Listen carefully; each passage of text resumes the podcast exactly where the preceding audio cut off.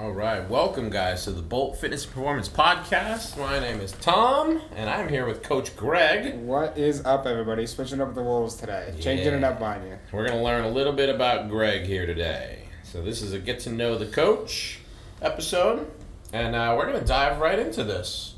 Awesome. Let's get to it, Coach. So let's get to know you, buddy. What has your fitness journey been like up to this point? Haven't had a fitness journey. Doesn't exist. Well, No. okay. no, um, my fitness journey. I played sports growing up for my entire life. Uh, I was big baseball, basketball, and then kind of whatever I wanted to play, whatever was around um, when I was a kid. So I was always just involved running around. Um, and one of the biggest things I struggled with, I know, going through, is I always liked working hard. always wanted to work hard, uh, but then always ended up in some sort of injury. Uh, that was like the big thing for me. No matter what it was, some season was always plagued by some sort of injury. Um, so I went and tried to get a coach. Had poor coaching experiences, which led to more injuries, um, which then kind of stopped my sporting career. I guess probably wasn't going to go very far anyway, but definitely could have gone longer. Yeah. Uh, and definitely uh, saved off some pain from that I had to deal with. So then I went to college. Um, I decided not to play any baseball in college, and then from there, you know, you have the buffet, you have beer that you drink, you have all that. Well, there's wonderful things of college. So I think I walked out of senior year in high school, probably about 175, and then I walked out of my freshman year about 220, and then out of my sophomore year, um, I started to get into powerlifting um, at a facility I was at, and I thought, well, powerlifting, I just get to eat whatever I want. This is how this works. So then I walked out of sophomore year about 240 um, ish, and then it was just like poor body image. You were never happy with the way you look. Then you always had issues with eating everything. That kind of came to a bad relationship with food, came to a bad relationship with myself. Um, so then I went out to Colorado to visit my brother. And this was kind of a turning point for me. Granted, altitude, whatever you want to say, it could be reasonings, but I took a two mile hike around this one little loop. Nothing too crazy, and I was so out of breath, like extremely out of breath. And I thought to myself, I was like, I never, ever want to feel this way again, like how I feel right now, because this sucks. And then I started to get into the field, had a couple internships then. Um, kind of got into the field and thought, okay, if this is something I want to do, I want to have the ability to train people. I was like, I can't, I can't not be in shape. You know, that would just be like very hypocritical of me to do that. Yeah. Um, so that's kind of what my fitness journey has looked like, and now I'm sitting a nice 190, probably leaner than I ever been, and have a much better relationship with food. That was the biggest thing. That was the hardest thing because you never knew what sounds to eat. like, yeah. Develop those bad habits and bad relationships with food that sort of lead you down some of these paths. Yeah, well, I used to eat like high school. I was like, okay, I gotta start losing some weight. Can't gain it. So then I went to just salads, salads, Yep. and then I hated that because they weren't as interesting as the cheeseburgers that were there or uh, anything else. So, and my whole family has always been food, food, food. Right? There's all this food around. You want to be able to do all that, um, but then you'd feel bad about eating that. And then I was always weighing myself every single day on the scale after every single meal, even so up to three Wow. times a day. Yeah. So I'd eat something and be like, well, I'm not supposed to gain weight. Why did I gain weight? And then I'd go out and then I play like an hour of basketball. But then I'd be too tired and too sore the next day and I wouldn't do anything all week and then I feel bad about myself then. So I was like this this like It's cycle. this Keep going rut, this and forth stuck. with. Yeah, like, yeah. you gotta get stuck in after a while. But Yeah, it's a that's a cycle we see a lot. It presents in different ways, but we see that quite often with people with poor relationships with health, fitness, and nutrition. yeah. Yeah, no, it's definitely something that helps. But that's kind of what got me into it all is Yeah. to learn how to navigate those things. When did you pivot in school and, and do that? Uh, it was actually right after that same trip. So after that same trip, I had had an internship and I was interested in it, um, and I really liked it. Um, but then after that trip, I was like, you know what? Like this is the time that I'm going to start to get into it. So I went out and had an internship out in Arizona, um, and that was an incredible experience. That I literally went out there to do the internship. So I went out there, trained like four or five days a week, got really into it. Um, learned more about it. I got to work with an awesome nutritionist out there, or a dietitian actually, um, that helped me learn a ton about like what can you eat, what can't you eat. It's not about losing pounds. pounds a week. It's about losing a pound a week. So I probably lost all that weight over a three year period ish. Nice. Um, and uh, that was probably the best decision I made, trying to lose it over a three year period rather than like a year or six months. Yeah. Like it's important to lose the weight, yeah, but what got built then was different habits for myself. I built in different habits that now like and it's like almost like new sensors that are built into my brain where it's like, all right, hold on, we've been down this road before. Let's stop. Let's pivot. You're see, you kind of you kind of see the amount of st- mistakes that you make because you make a lot of mistakes over three years. It was up, it was down, it was up, and it was down. Yeah, ultimately, Uh, that's what we, always learning. that's what we sort of see, or at least I do when I when I talk to coaches all the time and trainers and stuff like that. Uh, I think a lot of people put them in a different category, up on a pedestal, and and we're no different than everyone else. We just have the ability to learn and change a habit earlier upstream. Right? Yeah, I mean, you can just we still it. struggle with everything. Oh yeah, We just learn how to manage these things in a in a better way.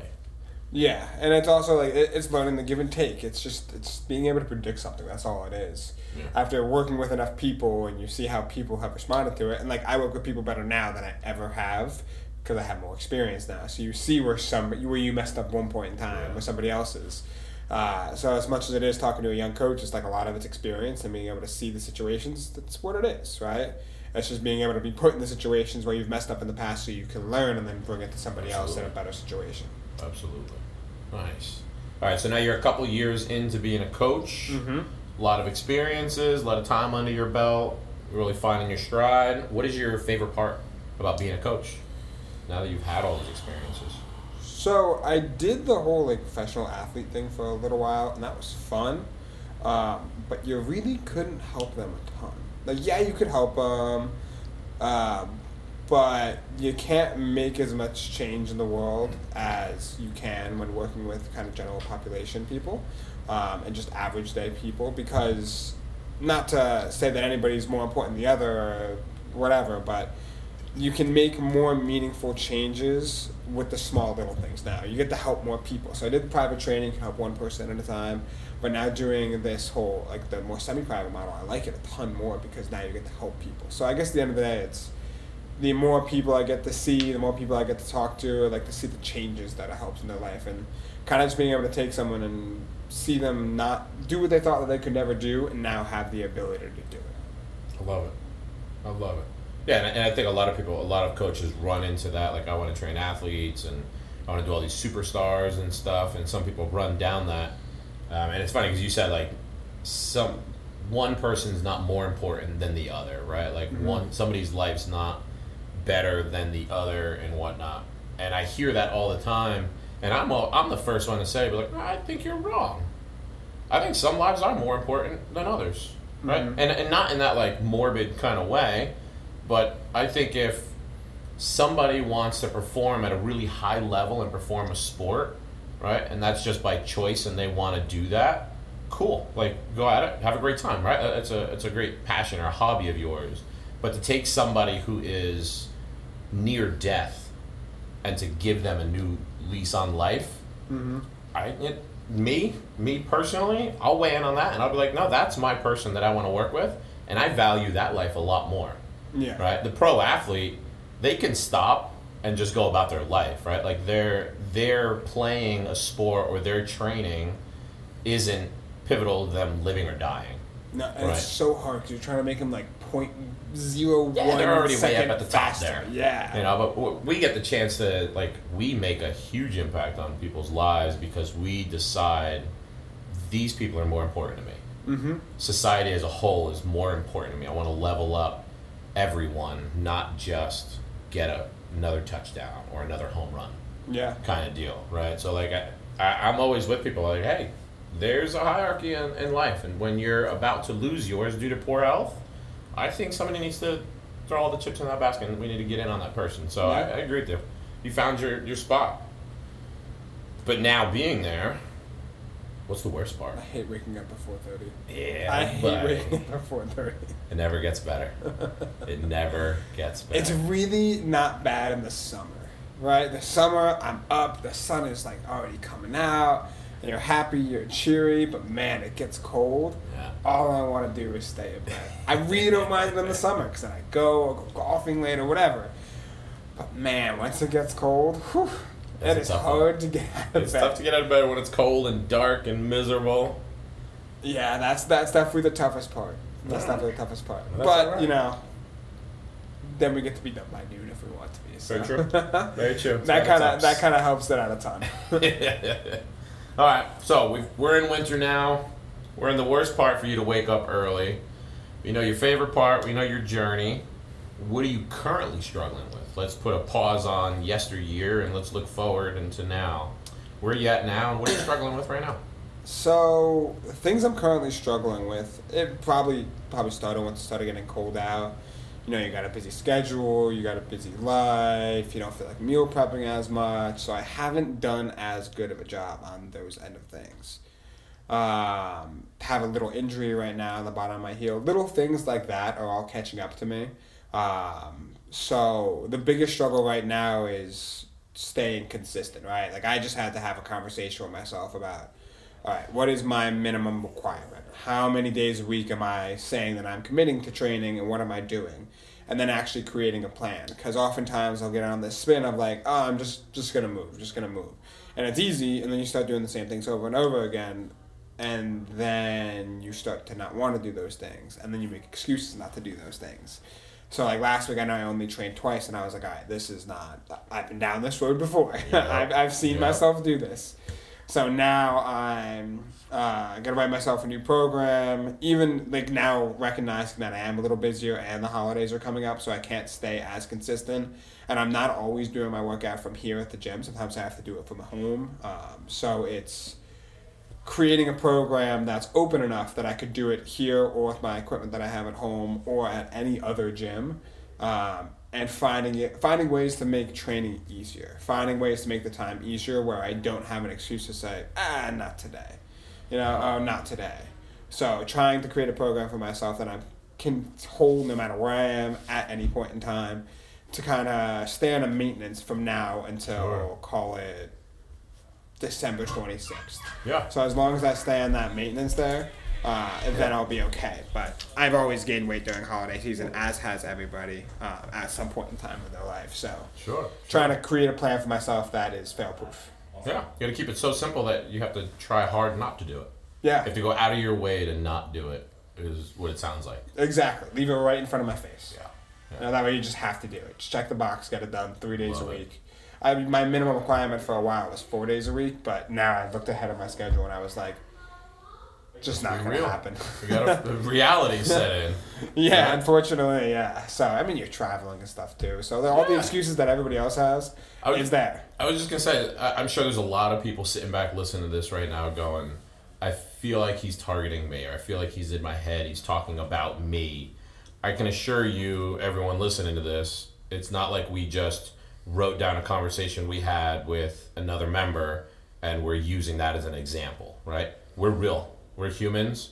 We struggle with all the same stuff that everyone else does. I think the big thing that separates us is one, we're willing to talk about it. Mm. We're willing to bring that demon out to the surface and let people know, hey, this is what I'm struggling with. This is what I'm dealing with, whatever Yeah. it may be, right? We struggle with all the same things.